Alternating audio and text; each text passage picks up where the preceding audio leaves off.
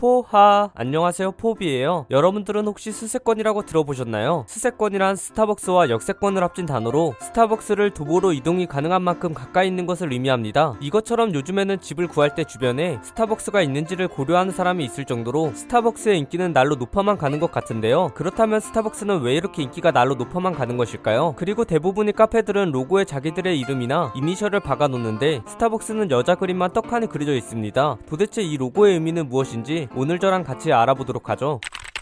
스타벅스는 1971년 제리 볼드윈과 제브 시글 그리고 고든 보커라는 3명의 동업자가 시애틀의 고급 커피 원두와 장비를 판매하는 소매점으로 시작을 했다고 합니다. 이때까지만 해도 우리가 아는 지금처럼 거대한 스타벅스가 아닌 작은 커피 원두 프랜차이즈에 불과했는데 1982년 우리가 알고 있는 스타벅스 CEO인 하워드 슐츠가 마케팅 담당자로 영입되면서 스타벅스에는 큰 변화가 일어나게 됩니다. 하워드 슐츠는 미국에서 고급 커피에 대한 수요가 점점 커지고 있는 것을 간파하고 스타벅스에서 원두뿐만 아니라 에스 에스프레소 드링크도 판매를 해보는 게 어떨까라는 생각을 하게 되면서 경영진에 건의를 하였지만 스타벅스 경영진들이 이를 받아주지 않았죠. 그래서 삐진 하워드 슐츠는 1985년 스타벅스를 나와 에스프레소바 일 지오날레를 설립하게 됩니다. 이후 하워드 슐츠의 예상대로 미국 내의 고급 커피의 수요가 급증하면서 일 지오날레를 설립한 지 3년 만에 스타벅스를 인수하게 될 정도로 대박을 치게 됐는데요. 와, 3년 만에 스타벅스 인수라니. 그러니까 인재를 못 알아본 결과지 뭐. 그치 그치 맞지. 스타벅스 를 인수 후 비로소 지금의 스타벅스처럼 효율적인 매장 관리 기법, 균일한 커피 품질, 세련된 매장 디자인, 초록색 세이렌 로고 적용 등 브랜드의 정체성을 확립하게 됩니다.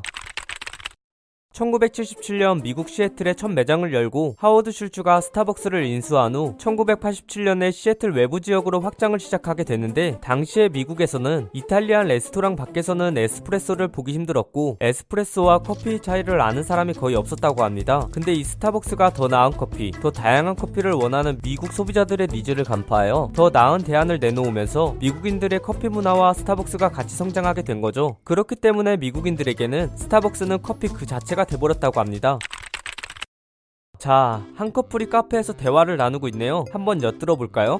오빠, 나 커피 마시고 싶어. 그래 우리 애기 그럼 카페 가서 에스프레소나 먹을까? 아니, 쓴 거 말고. 그래 우리 애기 그럼 핫초코 먹을까? 오빠, 나 커피 마시고 싶다니까. 그래 우리 애기 그럼 아 먹을까? 아니, 나 단 거 먹고 싶어. 이런 씨 이렇게 커피는 먹고 싶지만 쓴 건 싫은 사람들을 위해 스타벅스에서는 다양한 커피 음료를 내놓았었는데요. 저도 사실 카페에 연한 아이스 아메리카노나 달달한 커피 음료를 더 선호하는데 특히 스타벅스의 자바칩 프라푸치노를 굉장히 좋아합니다. 이처럼 저같이 쓴 거는 싫고 카페인을 충전하고 싶은 사람들을 위해 스타벅스에서는 다양하고 새로운 커피 음료들을 선보이고 고객의 취향에 맞게 메뉴판에 없는 음료도 만들어줌으로써 고객들이 스타벅스에 더 열광하게 되었다고 하는데요.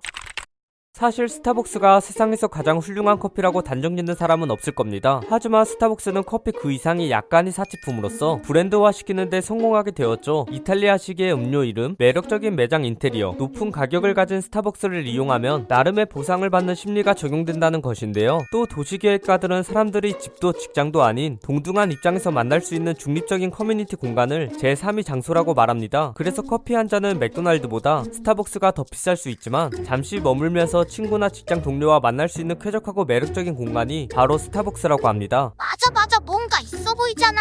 그래서 뭔가 스타벅스에서 미팅을 가지거나 일을 하면 소위 좀 있어 보이는 것 같은 심리를 적용된다고 하는데 이런 것도 미국의 영화나 드라마 예를 들면 악마는 프라다를 입는다 You've Got Mail, Sex and the City 등에서 PPL을 함으로써 이 고급 브랜드화를 더 굳혔다고 하네요.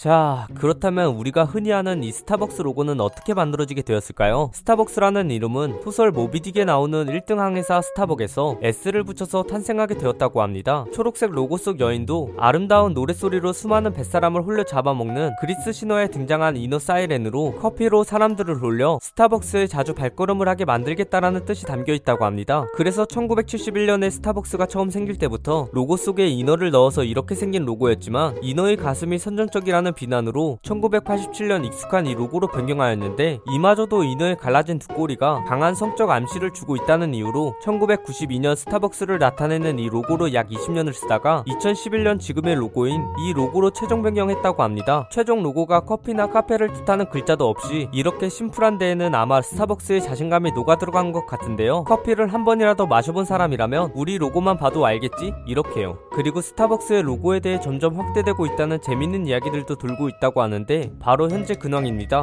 이렇게 말이죠. 이젠 얼굴밖에 안 보이네. 키키키키. 오늘 이렇게 스타벅스에 대해 알아봤더니 당이 굉장히 땡기네요. 얼른 가서 자바치 프라푸치노 하나 먹어야겠습니다. 그럼 다음에 뵙겠습니다. 포바.